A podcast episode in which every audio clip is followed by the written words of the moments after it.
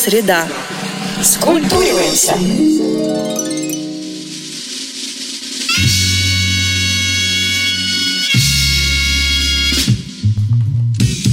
Здравствуйте, дорогие друзья! Культурная среда на Ральф Радио продолжается. Это программа «Однополчане». Меня зовут Александр Карпюк, и моя соведущая Люда Артемьева. Люда, привет! Привет, привет! Ну что ж, э, как нам неоднократно уже говорили, сегодня мы попытаемся быть конкурентами матча полуфинала чемпионата мира по футболу, который проходит в России. Сегодня Англия играет с Хорватией. Не знаю, за кого вы болеете, а мы болеем за все гуманитарное знание. Вот, и поэтому сегодня мы здесь с вами будем рассказывать о книгах и всяком веселом и интересном. Тема у нас сегодня довольно веселая, отчасти летняя, отчасти сумасшедшая. Ну, в общем, все как мы любим. А, она звучит примерно так. Ужасы литературной конспирологии. Надеюсь, в этот момент вы не выключаете еще свой радиоприемник. Мы, и я продолжаю рассказывать, о чем же мы сегодня, э, что мы сегодня решили обсудить и почему. А, ну, во-первых, э, э, если кто-то не знал, то Люда защитила кандидатскую диссертацию относительно недавно. У нее как раз было... Больше года назад. Да, ладно, недавно. Все, все мы были тогда еще молодые и все остальное. Так вот, а, про Шекспира и Чехова, если коротко. Не будем углубляться в подробности, иначе будет сложно, наверное. Вот. И я как-то спросил у Люды недавно, «Э, скажи, а почему, собственно, есть вот эта дурная, простите уж за такое слово, теория, что Шекспира не было, а были какой-то коллектив авторов, который за него писал. И мы, она мне рассказала об этом, конечно, об этом мы сегодня в эфире тоже скажем. А затем я ради шутки решил посмотреть, э, ну так, я не знал, что меня ждет просто дальше, понимаете? А, какие вообще есть литературные такие немножко странные предположения? И о, ужас, я зря это сделал, но зато у нас родилась тема для эфира, потому что, оказывается, люди например, верит в то, что, ну, я вам так на скидку пару скажу, мы это, наверное, тоже, у нас будет топ-10, наверное, такой своеобразный в конце передачи, но, например, люди думают, что Джоан Роллинг не существует. Некоторые люди думают, что Стивен Кинг убил Джона Леннона. Более того, некоторые люди думают, что Томпсон был убит ЦРУ, Альберт Камю КГБ, вот, ну и много вообще веселья. А, ну и вишенка на торте Шарлотта Бранте убила своих сестер. Поэтому и знаете, что самое ужасное? Мы бы могли посмеяться на этом завершить наш эфир на этой же, в эту же секунду, но дело в том, что многие люди искренне в это верят. И когда я это осознал, то я сказал, Люда, я не знаю, будет ли сторонник теории заговоров, конспирологии и какой-нибудь, как это правильно, да, сейчас мне люди, если что поправят, антистратфордианец, да, uh-huh. вот, нас слушать в эфире, но мы должны хотя бы сказать нашим слушателям, чтобы они никогда в жизни не пытались в это поверить. Даже не пытайтесь в это поверить, я вас прошу, потому что иначе ваша жизнь превратится в тотальное сумасшествие. И последняя фраза, и перейду слово люди. А, как-то в свое время был такой фильм, я к суду своему не помню название, главный герой там читал постоянно книжку Селлинджера над пропастью воржи, а, и там он было какое-то закодировано послание. В итоге там очень такая странная конспирологическая фигня произошла. И суть, я это все к чему говорю, что, дорогие друзья, пожалуйста, не, не идите читать конспирологию всякую, потому что в какой-то момент вы действительно можете начать в это верить. И тогда у нас не будет другого выхода, как признать, что, ну, мягко говоря, вы немножко неправы. Вот. Люда, вот что происходит, скажи мне, как, как мы вообще докатились до этого, расскажи мне, что, что вообще такое? Ну, на самом деле, я думаю, что тщетны твои предостережения людям, чтобы они никогда не, не углублялись ни в какую конспирологию, потому что понятно, что это происходит а, неосознанно, если люди начинают верить в различные безумные теории, значит что-то, скажем так, внутри них на это откликается. Я когда а, готовилась к нашему эфиру, подумала, что интересно будет почитать в принципе о конспирологиях не, не, не литературных, а настоящих теориях заговора и их происхождении. И исследователи, в частности, там статей, которые я читала, вот они э, говорили о Фрейде, естественно, о ком еще нам в этой ситуации говорить, и о явлении паранойи, что, в принципе, паранойя развивается тогда, когда мы свой какой-то страх внутри себя начинаем проецировать во внешний мир и разворачивать его. То есть не мы становимся актором, действующим лицом, а внешний мир становится действующим лицом. И там, конечно, тут же под это подстраивается план, чтобы а, такая проекция была, в принципе, возможна. И это, поэтому таких людей, думаю, своим предостережением ты не убедишь. Но надо сказать, что если мы говорим о мире литературы, то, конечно, слова конспирология и теория заговора во многих ситуациях это некоторая натяжка, потому что это не заговор в прямом смысле слова, никакого заговора нет. А возникают любые теории о том, что какого-то автора не было, или какой-то автор выдал себя за другого, но на самом деле ничего не писал или написал больше, чем мы знаем, такие теории тоже есть, а в связи с банальным вопросом авторства. То есть это вопрос, в принципе, свойственный литературоведческому исследованию, ничего в нем такого необычного нет. Действительно, а, некоторые тексты заставляют нас задать вопрос, а кто же этот текст на самом деле написал? Слушай, ну хорошо, ты почти оправдала в моих глазах конспирологию, но ты шучу, конечно, не оправдала, но возникает вопрос логичный. Почему тогда такая шумиха вокруг Шекспира? Ты вот мне перед эфиром рассказывала, что проходит, например, традиционное шекспировское чтение, да, то есть выходят такие умудрен оп- опытом, мудростью, возможно, не знаю. В общем, профессора и полным, с, на полной, с полным таким оптимизмом, что ли, говорят о том, что, ну вы же понимаете, что Шекспира не существовало, что это несколько авторов.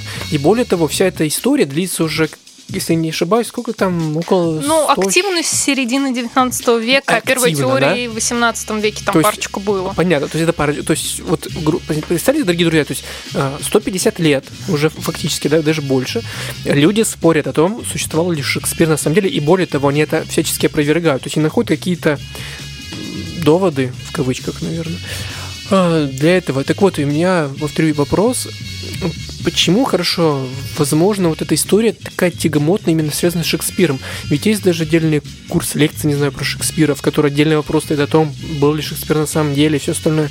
И вроде как всем уже таким среднестатистическим читателю понятно, что он был. Но вот это все равно существует. Почему? Почему у него такая судьба-то? Что произошло с Шекспиром? Ну, во-первых, почему, что касается непосредственно Шекспира, он слишком давно жил. Проблема У него, во-первых, было больше времени э, будоражить наши умы вопросом, что там с ним было на самом деле, потому что, например, э, много есть теорий по поводу многих авторов, но если начинаешь проверять их в интернете, то статья в Википедии проблемам авторства посвящена в, в малых угу. а, случаях, но в малом количестве случаев.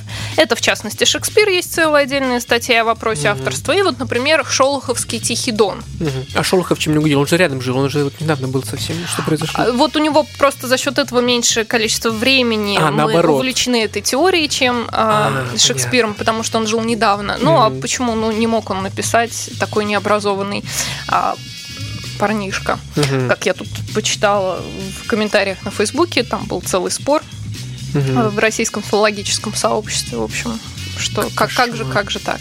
Ага. И на самом деле к Шекспиру предъявляется очень часто та же самая претензия. Он же был необразован, говорят угу. нам люди, как он мог что-то написать. Так что, что касается, почему так долго, он просто так давно жил. Ну и в частности, чем давнее от современности жил автор, тем меньше свидетельств его жизни, его творчества у нас сохранилось, соответственно, тем меньше возможности у нас что-то проверить, а, верифицировать и узнать, как же было на самом деле. А, проверить даже ту же подлинность документов не всегда представля... не всегда так легко, uh-huh, uh-huh. даже если и возможно. А, и это тоже усложняет вопрос. Что касается формулировки Шекспира не было, то, конечно, это не совсем корректная формулировка, потому что Шекспир был, Никто не сомневается в том, что был такой сын-перчаточник, э, родившийся в Стратфорде на Эйвене, который был актером в театре «Глобус» в Лондоне. Ну, во всяком случае, мне неизвестно, чтобы кто-то сомневался. Mm-hmm. И сомневаются только, писал ли этот человек пьесы, которые мы привыкли приписывать некоторую имени Шекспир, или за этим именем на самом деле стояли какие-то другие люди. Mm-hmm. Ну хорошо, разобрались. Хотя, с другой стороны, если так подумать, то почему, ну, вот видишь, с Петраркой, вот хорошо, что хоть Петрарку не трогают, там Данте. Представьте вообще, дорогие друзья, какой был бы ужас, если бы э, мы до сих пор воевали, отвоевывали по, по кусочку, не знаю, из, из, из истории, вот, известные личности и доказывали вообще о том, что не существовали. Возможно, мы, нам просто неизвестны такие теории, Саша. Ой, какой кошмар. В общем, дорогие друзья, не гуглите, я вас прошу в этот момент. Не надо ничего больше искать, мы вам основные какие-то вещи расскажем. Вот. А, Хорошо, про Шекспира мы поговорили. То есть, ну окей, чем тогда оперируют вот эти люди, которые говорят, что его не было? Что не он писал. Да, ну да, прости, точнее тогда. Ну, смотри, да. на самом деле в любом таком а, вопросе об авторстве, о подлинности автора, авторства а, того или иного писателя в отношении того или иного произведения, и это справедливо не только про Шекспира, это общая закономерность, всегда эм, э, существует а, два условных исследовательских подхода, которые вполне себе легитимны, если применять их правильно. То есть, с одной стороны, это текстологический подход, когда мы а, изучаем текст, который у нас остался, который до нас дошел, все дошедшие до нас редакции этого текста, которую мы можем найти, черновики этого текста. А Если нам кажется, что текст писался в соавторстве, то, например, путем статистического метода мы сравниваем этот текст с текстами предполагаемых авторов, смотрим на частотность употребления слов, характер употребления слов, ну, к примеру.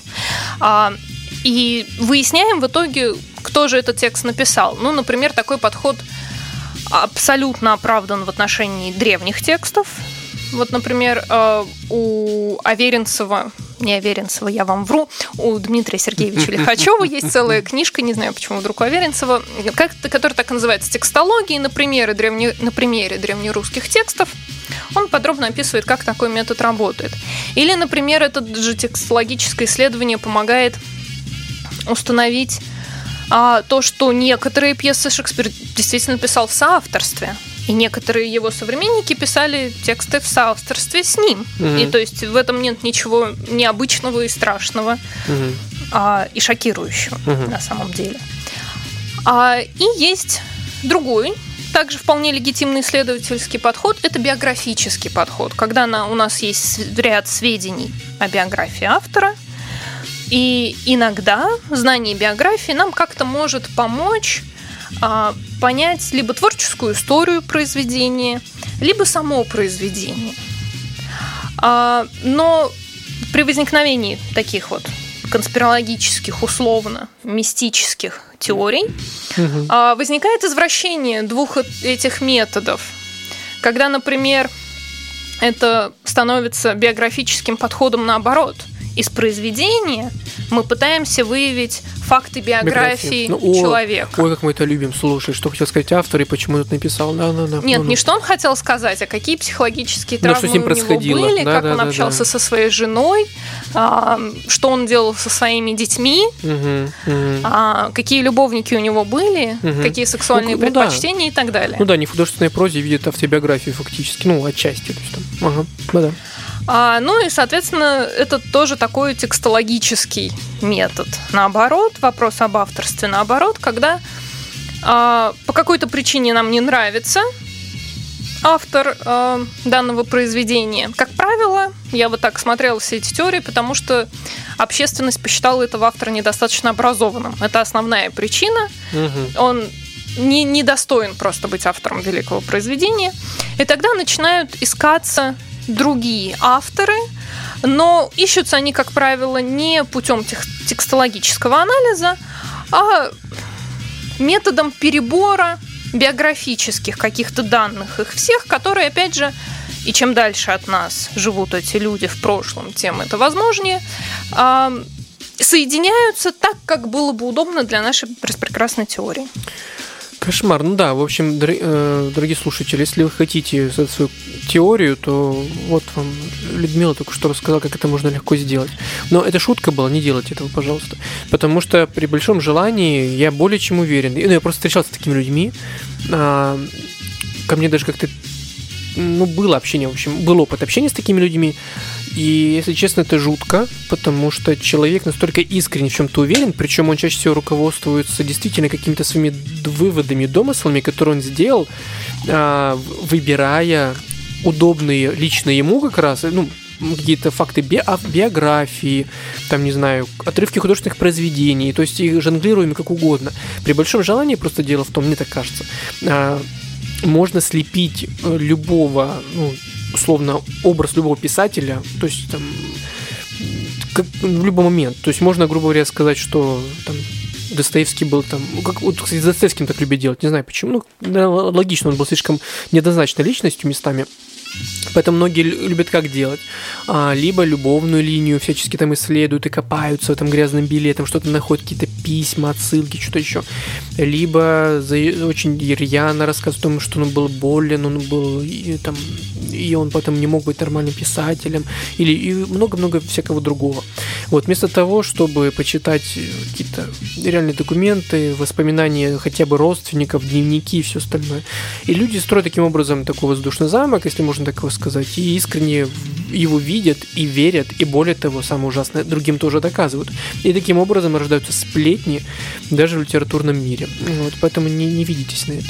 Ну, ты знаешь, Саш, мне да. кажется, с одной стороны, это, конечно, может быть, не очень сам Шекспир в это вклад это, конечно, не внес, если уж упоминать mm-hmm. в очередной раз бедного Шекспира. Ага.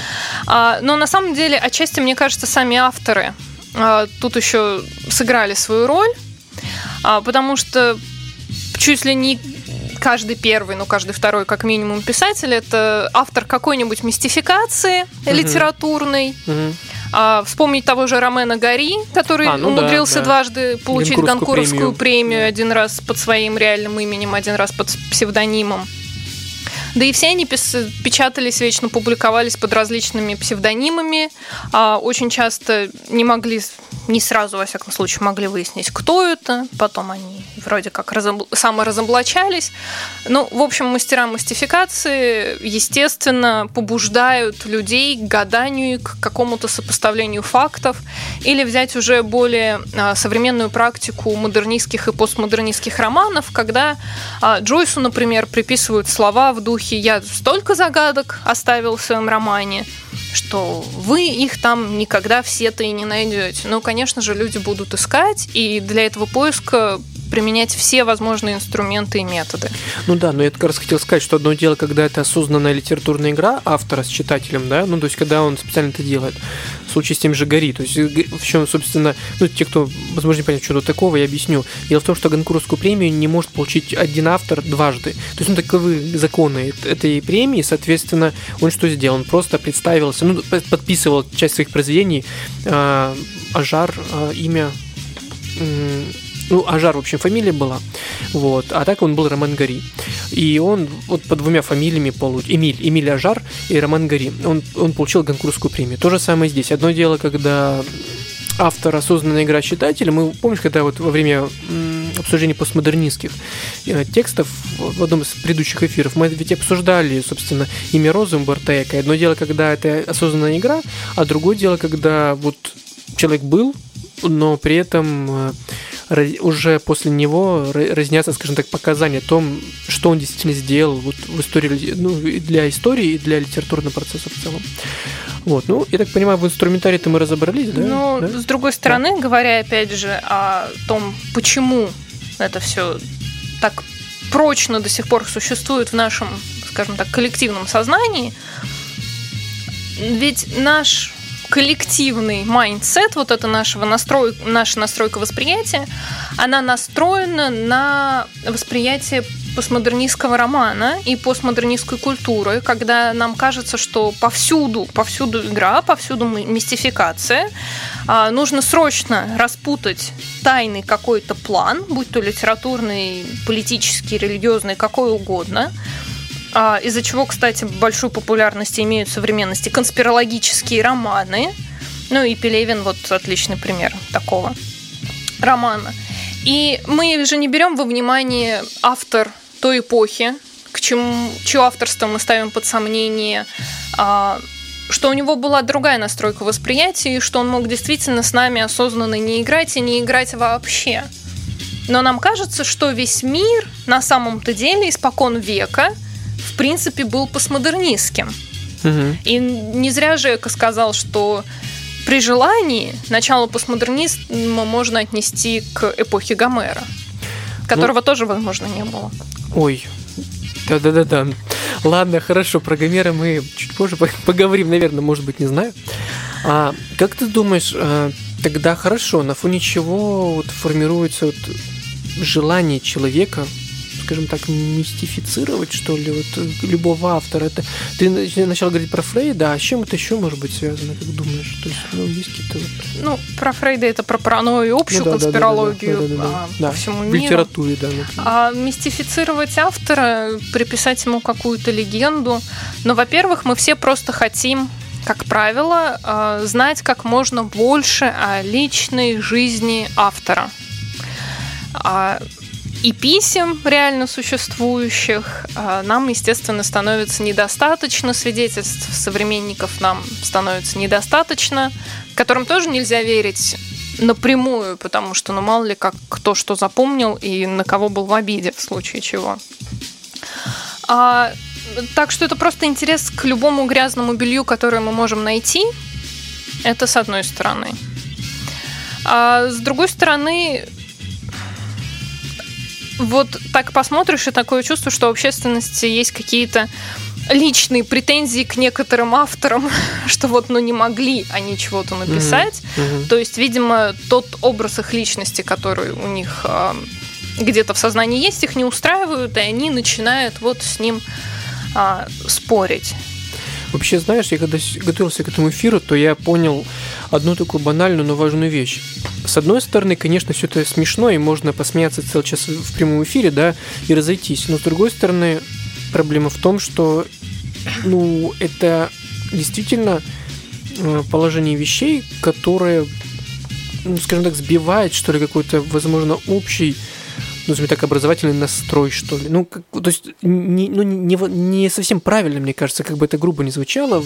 Я не, не тот человек, который может решать, что правильно, что нет, но мне все-таки кажется, что некорректно, когда люди начинают, знаешь, вот опускаться на этот уровень э, конспирологический, как мне кажется, он на уровень ниже, э, чем какой-то он вообще не полезный, как мне кажется, он деструктивный, потому что человек фактически ничего не узнает, но все время домысливает, да, то есть как бы он, он не строит, он все время как бы разрушает эм, некую целостную картину, канву, которую создал автор, ну, своей жизнью и своими произведениями, а читатель хочет все время там что-то найти, и он это все, то есть условно э, Шекспир оставил там Гамлета, да, мы Гамлета не хотим читать, мы не хотим читать какие-то нормальные там, работы Шекспире, мы хотим это отодвинуть на второй план, сказать, слушай, да ты мне брешешь, тебя не было, да, то есть я там читал у какого-то дядьки, что на самом деле у вас там была группа, что был, действительно такой Шекспир, но он там у всех понахватал по чуть-чуть и что-то, возможно, написал, а может, он вообще не один был. И получается, что мы не доверяем автору, а доверие, как бы это банально звучало, в случае с прочтением любого произведения литературного в том числе, оно, мне кажется, очень важно. Ну, то есть, когда вот этот, мы тоже перед эфиром буквально с тобой говорили о том, что о, в принципе, о литературе, да, как явлении. Вот, и мне кажется, что какое-то элементарное доверие между читателем и автором, оно должно присутствовать. А получается так, что читатель постоянно не доверяет тому, чем он работает. И, и конечно, он найдет то, что он хочет найти везде, то, ну, мне так кажется, и как я уже начал говорить, что все можно разобрать э, и собрать так, как тебе хочется, но проблема в том, что насколько тогда вы действительно правильно поймете то, что хотел сказать, собственно, автор. Ну, вот, вот так. Ну, или то, что он хотя бы сказал. А, но здесь опять мы сталкиваемся просто с нашей современной настройкой восприятия. Действительно, все можно а, пересобрать. Хотя, честно сказать, даже в постмодернистском романе, как правило, какой-то замысел все-таки есть. А, но здесь действительно, с одной стороны, вот этот аспект, ты говоришь, что а, читатель найдет все, что угодно, он, естественно, проявляется а, в читательской работе, условной работе над текстом, даже вне отношений к вопросу авторства того или иного произведения. Сколько раз я на протяжении всей там своей учебы и преподавания слышала, да ты что, да в тексте можно найти все, что угодно. Мгм, мгм. Но упускается тот момент, что если ты это там нашел, это еще не значит, что оно там есть. Мгм, мгм. А, то есть, в принципе, действительно, текст а, как целостное какое-то завершенное произведение искусства, при таком подходе, я бы сказала, ни во что не ставится. То есть а, действительно на первый план выходит моя личная интерпретация. Я не автор, но я так вижу. Кстати, может быть и логично, что в 20 веке действительно, ну, есть знаменитое эссе Сьюзен Сонтак, которая говорит, ну, собственно, она называется «Против интерпретации», да, когда мы должны абстрагироваться вообще от всего, от любых вообще интерпретаций, и, и все, и воспринимать исключительно вот текст и все, и вообще не, не думать ни о чем. Но это действительно сложно, и по неволе то есть я себя наловил на мысли, что очень часто читая художественный текст или любой вообще текст автора, ты начинаешь по неволе вспоминать, да, там, о той или иной, не знаю, о том, том или ином факте биографии, или что тебе кто-то сказал об этом авторе. И действительно получается такая очень странная, очень часто искаженная картина, но мне кажется, что наша цель как раз в том, чтобы этих искажений было как много меньше. Вот, в идеале, конечно. Ну ладно, мы вот про Шекспира да про Шекспира, но, насколько я помню, как ты говорила, э, есть еще один персонаж намного ближе русской литературе, это, конечно, Александр Сергеевич Пушкин. Вот, еще один э, любимчик э, конспирологов, всяческих, ну, условно, конспирологов, назовем их так. А, его-то за что? Хорошо. Он жил-то еще... Он жил уже в то время, когда, собственно, Шекспира уже начали даже обрабатывать эти все конспирологические деятели. Его-то за что? А, его за гениальность, точно так же, как и Шекспира. Но дело в том, что Шекспир действительно жил, во-первых, более давно, и мы меньше о нем знаем. И плюс Шекспир был простым сыном перчаточника, значит, как он смел быть гениальным, это, ну так вот, огрубляя, основная, мне кажется, претензия к Шекспиру а, в вопросах авторства. А с Пушкиным, мне кажется, получилось наоборот. Помимо того, что он был гениален, он все-таки еще был и аристократом. Угу. Так что ему уже не предъявляли претензии за гениальность, но зато ему приписали все. Я маленькую ремарку сейчас сделаю. Вот видите, дорогие друзья, везде можно найти конспирологическую какую-то фигню, по-другому не скажешь. Потому что, вот смотрите, два простых примера. Шекспир был там, простым человеком, да, ну, условно. А, все равно шли чему-то копаться. Пушкин был аристократом, то есть как бы другая крайность. Все равно найдут. И это еще раз подтверждает мою теорию, что при желании про автора можно найти, накопать, придумать все что угодно. Была бы ваша воля, но лучше этого не делайте. Спасибо. А, ну вот если чуть поподробнее рассказать про Пушкина, то с одной стороны Пушкин написал конек, конька горбунка, Потому что кто такой Ершов, он нам не нравится. Uh-huh, uh-huh. И доказательства того, что Пушкин написал конька горбунка, Ершов плохо все отредактировал, они очень интересные. Вот эта строчка мне нравится, значит, она принадлежит Ершову. Угу. Не нравится, вернее. Угу. А если им нравится, то она принадлежит Пушкину. То есть очень такой субъективный подход к решению вопроса. Также я где-то видела мельком, что Пушкин написал «Горе от ума». Серьезно, что ли? Конечно. Потом э, есть замечательная теория, что Пушкин на самом деле не умер, а, переехал во Францию и стал Александром Дюма. Вот это больше всего нравится, простите. Должны быть аплодисменты, не знаю, овации. Просто наше все, оно, соответственно, и французское все, и всеобщее все, и тут нечего. А дальнейшие теории, они уже имеют отношение к биографии, не столько творчеству, сколько биографии автора. Например, говорят, что уби, убил его Дантес бесчестно, то пороха было меньше в пистолете Пушкина, то на Дантесе была особенная кольчуга. Ну и тоже из каких-то очень сомнительных свидетельств Ой. делаются выводы криминологического а, характера. Угу. Другая версия, что у жены Пушкина роман на самом деле был с царем, и Пушкин стрелял не в Дантеса, а в царя. Mm. А, а также существует а, Давай, добей меня. прекрасная а, мистификация. Вот я даже сейчас не знаю. Ну, в общем, там вышли тайные записки а, Пушкина. А, сейчас я скажу, кто у нас автор тайных записок. Ах, да, а, Армалинский Михаил. Угу. Такие э, эротические тайные записки Пушкина вышли. Ну, потому что э, понятно, что Пушкин наше все, основатель, как его любят называть, русского литературного языка. Угу. И, соответственно, но мы же знаем, что он, наверное, любил женщин. Угу. Там должны и плюс все-таки у него есть какие-то, в общем, собрание сочинений вполне аллюзирующие на эротическую тему стихи. Соответственно, срочно должен, должен был появиться такой выпуск. Ну а потом мы все знаем тайную мечту школьника найти матерные стихи Пушкина. А, ну конечно, да. Они, кстати, друзья мои, я вам облегчу задачу. Они, по-моему, есть в полном собрании сочинений же, да? Там какие-то в каком-то из томов, там есть, ну, которые не, не цензурированы, скажем так, да. Да-да. Ну, а вот вы прекрасно. Сум, не, мне, суммируя суммиру, про Пушкина, нет, слушайте, это да. После этого можно вообще э, завершать эфир, конечно, и, ну, то есть вы понимаете, да, до какого уровня доходят иногда э, все эти теории. Я вообще удивляюсь тому, кстати, кто-то говорил, да, что единственная проблема Пуш... Пушкин, да, в том, и ты, ты это, в принципе, повторил, что он гений. Да, вот когда человек заметен, когда он на, на людях, о нем же начинает столько всего говорить, делать. И я не знаю, хотел бы когда-нибудь искренне быть очень знаменитым, потому что ведь потом, после моей смерти, такого люди про меня напишут, рассказывают, а еще в эпоху цифровых медиа, ой, мамочки. Я, кстати, на фоне твоих высказываний про Пушкина еще подумал, знаешь что? Мне кажется, отчасти подпитывают вот эту всю теорию, назовем ее так, литературных конспирологических каких-то штук, а, даже современный кинематограф. Вот есть же те же Мстители, да, это марвеловские. Ведь э, там что происходит? Там постоянно какие-то полусекретные события, в которых участвует, простите, скандинавский бог Тор, там э, какие-то агенты ЦРУ и все остальные герои. И, конечно, люди, насмотревшись этого, думают, ну, наверное, все-таки есть какое-то подпольное бюро, которое спасает все человечество каждый раз, когда его хотят поработить инопланетяне, не знаю, кто угодно. И, конечно, на фоне этого люди вот читают какую-нибудь там очередную статью. Вот надеюсь, что она им редко попадается в интернете, что они читают что-нибудь получше.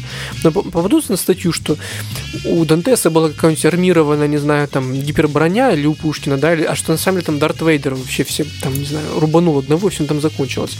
Вот. И люди где-то искренне поверят, понимаешь, что если не понял, слушайте, а ведь действительно, ведь, как мы знаем, там можно жить вне времени, это, там что-то еще придумывают, еще какую-то научную теорию подтянут, и там просто волосы дыбом встанут. Саш, не подкидывай идей. Ой, да, я... Да, слушайте, ну я надеюсь, что нас слушают сейчас абсолютно не сторонники всякой конспирологии, тем более литературной, да. Поэтому, да, при желании, повторюсь, можно придумать все, что угодно. Но не Пушкин, ведь тоже дело это закончилось. Кто у нас? Давайте, дорогие друзья, да, вам две секунды, чтобы вы угадали, кого еще очень любят конспирологировать, скажу так, в литературе. Раз, два, не угадали. Кто Гоголь же, да, у нас еще, в принципе. А, ну, Гоголь, про него, конечно, очень много каких-то историй про его личность, что раз он писал про потустороннее, то, безусловно, с потусторонним он встречался и был в контакте. Угу. И, наверное, фильм-то «Ви» как раз на этом представлении о Гоголе и сыграл. Но, кстати сказать, да, тут еще Гоголю и Пушкину, опять же, Угу. А, не повезло в том смысле, что раз Пушкин наше все и такой гениальный, то и раз уж он переписывался с Гоголем, и они обсуждали какие-то творческие, угу. возможно, замыслы, а, то, конечно же, Пушкин все придумал, а Гоголь без него бы ничего не написал. Угу. Это вообще шикарные доводы, на самом деле. Не так это всегда удивляет. А, но что я могу сказать? Дорогие друзья, в эпоху соцсетей лучше, вот, лучше вообще удалитесь это всюду, ни с кем не общайтесь. Если вы писатель, тогда вот у вас будет все сто процентов хорошо, и потом никто не скажет, что а он-то идеи-то украл там, у соседа, условно. Вот. Отчасти, конечно, я понимаю, в чем логика таких предположений. Мы это, по-моему, даже обсуждали. Да, действительно, когда два человека, интеллектуальных, там, умных человека общаются, но действительно происходит какой-то обмен идеями. Это нормальный процесс, и ничего страшного этом нет.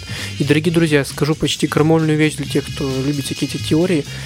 Даже если, допустим, Пушкин что-то придумал для Гоголя, да прекрасно же. Ну слушайте, ну человек товарищу помог придумать, но он же, простите, за него это не написал, даже если он это придумал. Придумать и написать это две большие разницы. И а, ведь вы все прекрасно знаете, что есть какие-то банальнейшие вещи, которые постоянно переигрываются просто в новом формате, назовем это так. И тут тоже та же самая история. Какая разница, а, кто вам сказал эту идею? Тогда в таком случае каждый из нас отчасти вор, да, то есть каждый из нас, потому что мы живем в информационном потоке, мы слышим какие-то мысли, и мы потом их озвучиваем, и все получается. Получается, мы вообще, то есть э, воры, которые вообще не имеют права ничего говорить, мы должны тогда вообще молчать и никому ничего не говорить. Запереться, отрубить интернет, выбросить книги и ничем не, не, не работать. Но знаете, что самое ужасное? Даже если мы это сделаем, то все равно в нашей голове родятся мысли, которые могут быть похожи на мысли другого человека. Ну так мы устроены. Поэтому Надеюсь, это если кто-то среди вас, дорогие слушатели, а, верит в теорию Пушкина Гоголя, назовем это так, так мы уже можем даже свою какую-то теоретическую базу подготовить на фоне сегодняшнего эфира, то я вас уверяю, расслабьтесь и просто получите удовольствие от чтения, потому что ничего крамольного в этом случае, думаю, точно не произошло. Вот. Кто-то у нас там еще остался, кстати, из писателей. Так, Ой, да у нас очень много теорий. А, прекрасно. И, то есть, никуда мы без них не денемся. Да-да. Вот.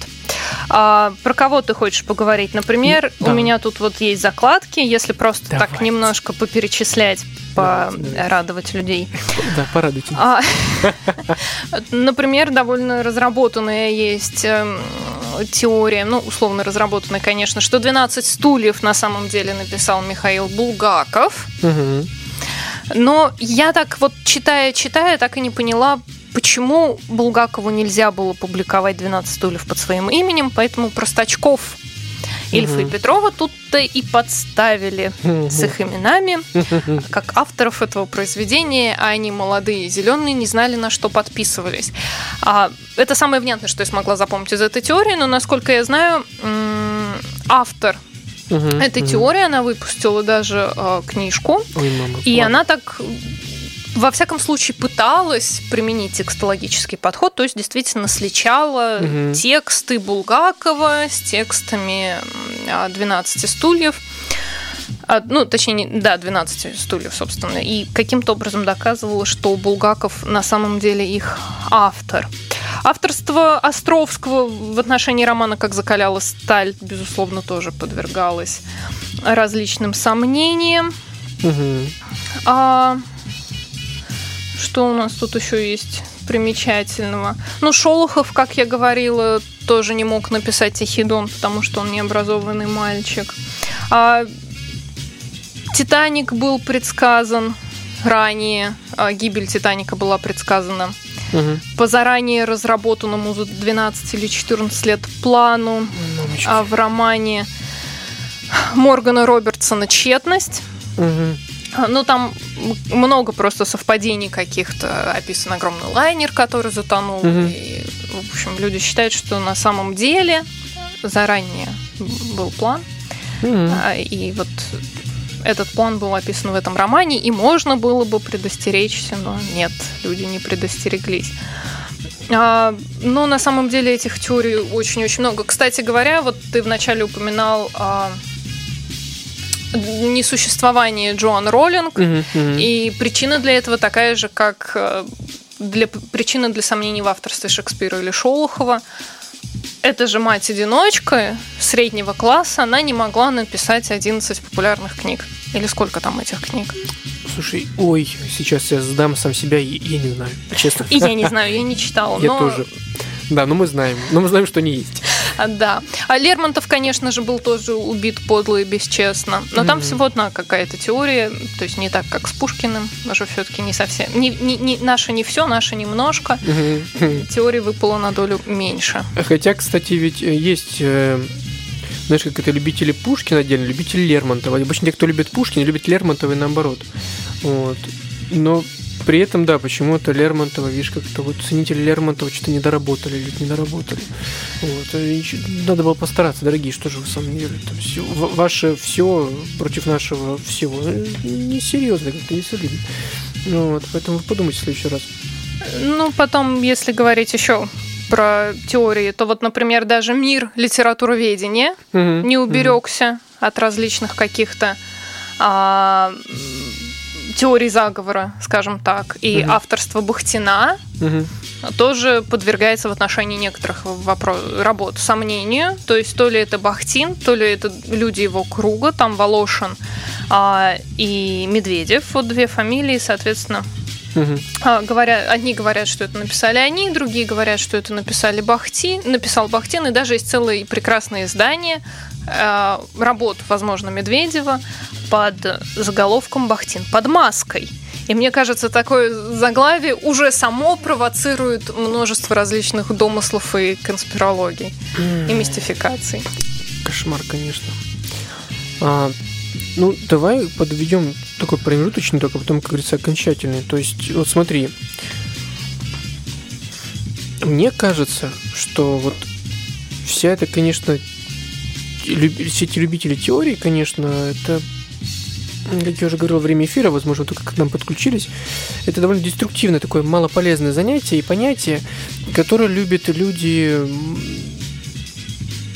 не, скажем так, мало работающие, с, во-первых, с первоисточником, во-вторых, люди, возможно, ну, не побоюсь этого предположения, они любят детективы, ну, честно. То есть это люди, которые любят острый сюжет, это люди, которые любят в, э, в первую очередь рассматривать автора произведения как эм, ну, как действующее лицо, скорее, что ли, да, то есть как бы не устоявшаяся личность, о которой что-то знают, а как действующее лицо, за которым они наблюдают в процессе произведения и все остальное.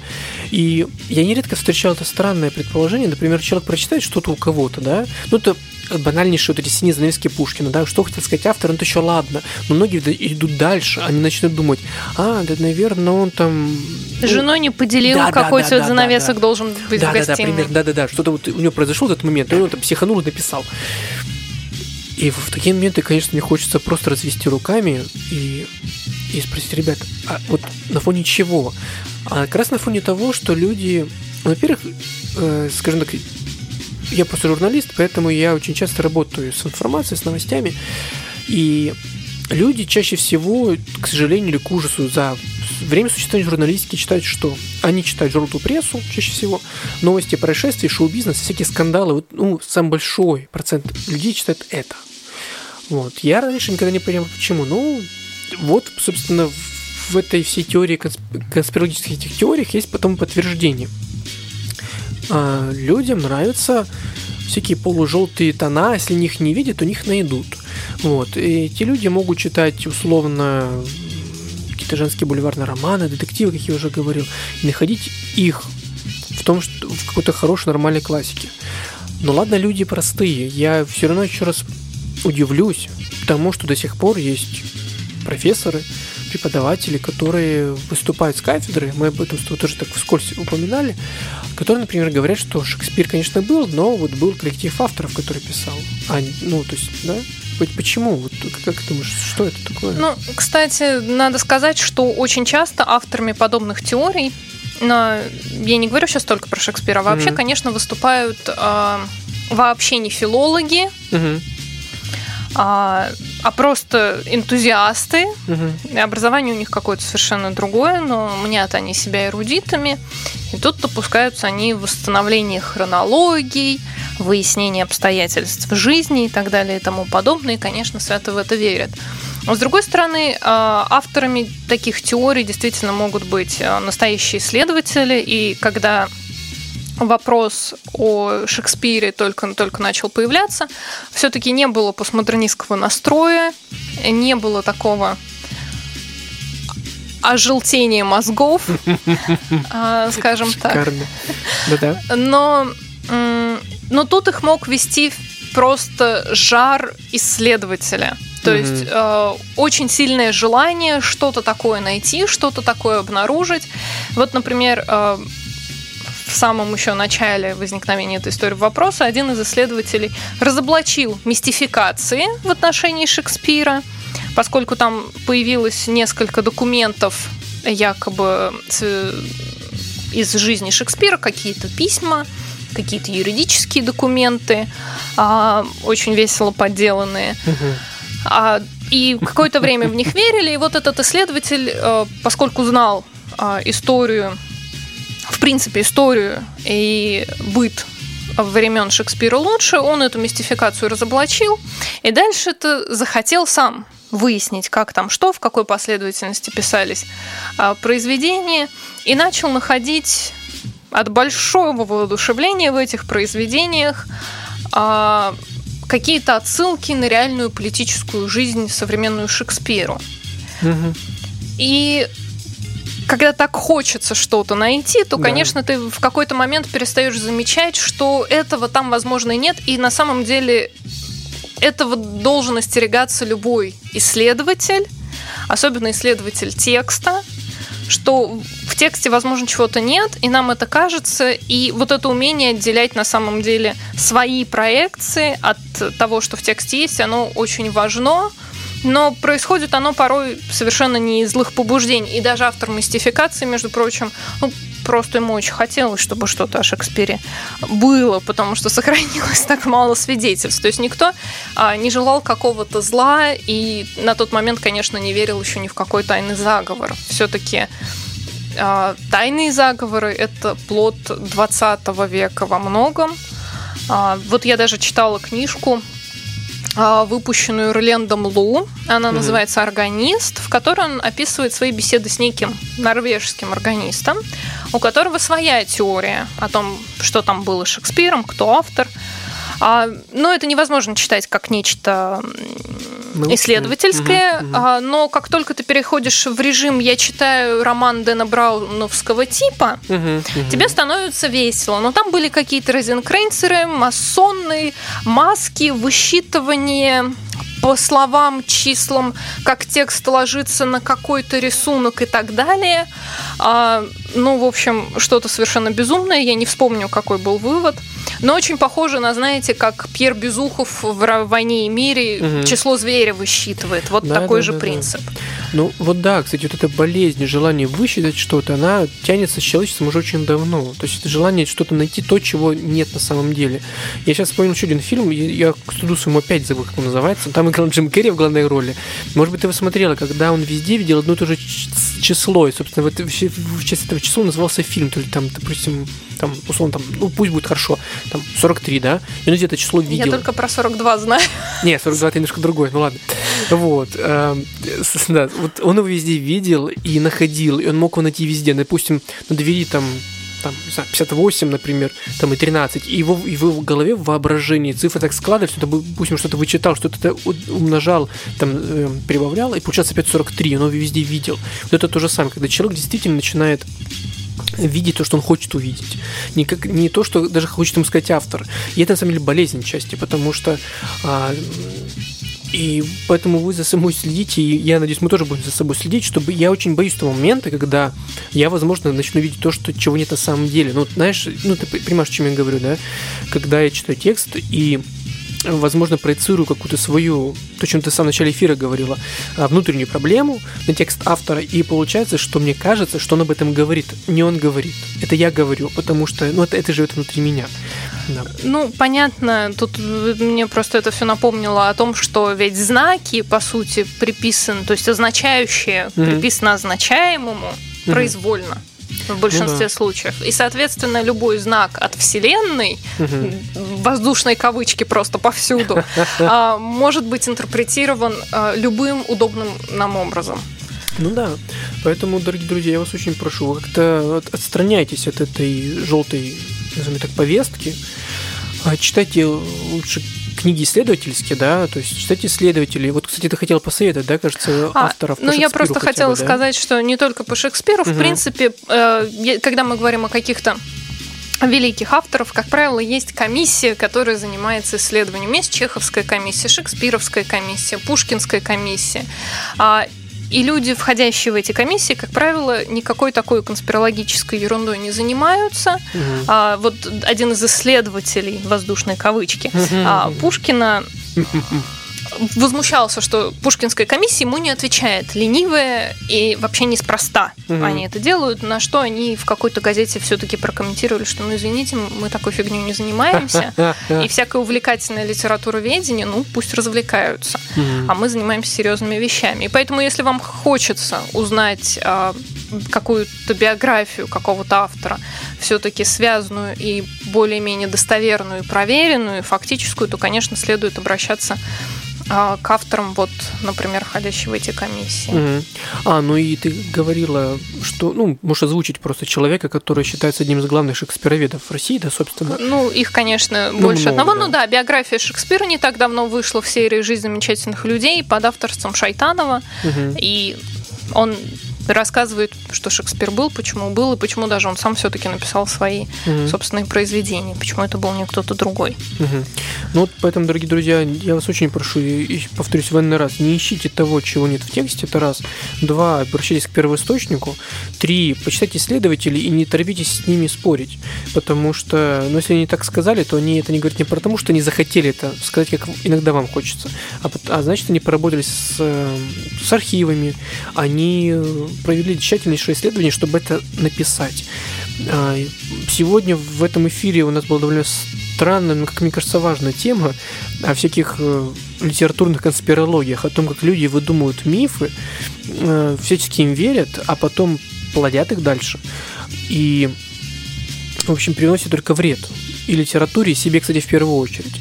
Надеюсь, вы услышали, что сегодня не нужно верить в то, что Хантера Томпсона убила ЦРУ, Альбера Камю устранила КГБ, о том, что не нужно верить, что Стивен Кинг убил Джона Леннона, тем более. А уж и, и не верьте, пожалуйста, что Пушкин выжил и стал Александром Дюма. Ну и последнее, что давайте все-таки поверим наконец, что Шекспир существовал, это был один человек, это уже научно доказано, и хватит заниматься глупостями. Но мы вас возвращаем в лоно футбола, матч еще идет, Англия-Хорватия. И прощаемся до следующего эфира. Вот. Спасибо, что были с нами. Это была программа «Однополчане». Меня зовут Александр Крапивка. И, конечно, спасибо Люде Артемьевой за прекраснейший сегодняшний разговор. Спасибо, Люд. Тебе спасибо Хорошо. за поддержание. Пока-пока, до встречи. До свидания. Ты слушаешь Ральф Радио. Радио.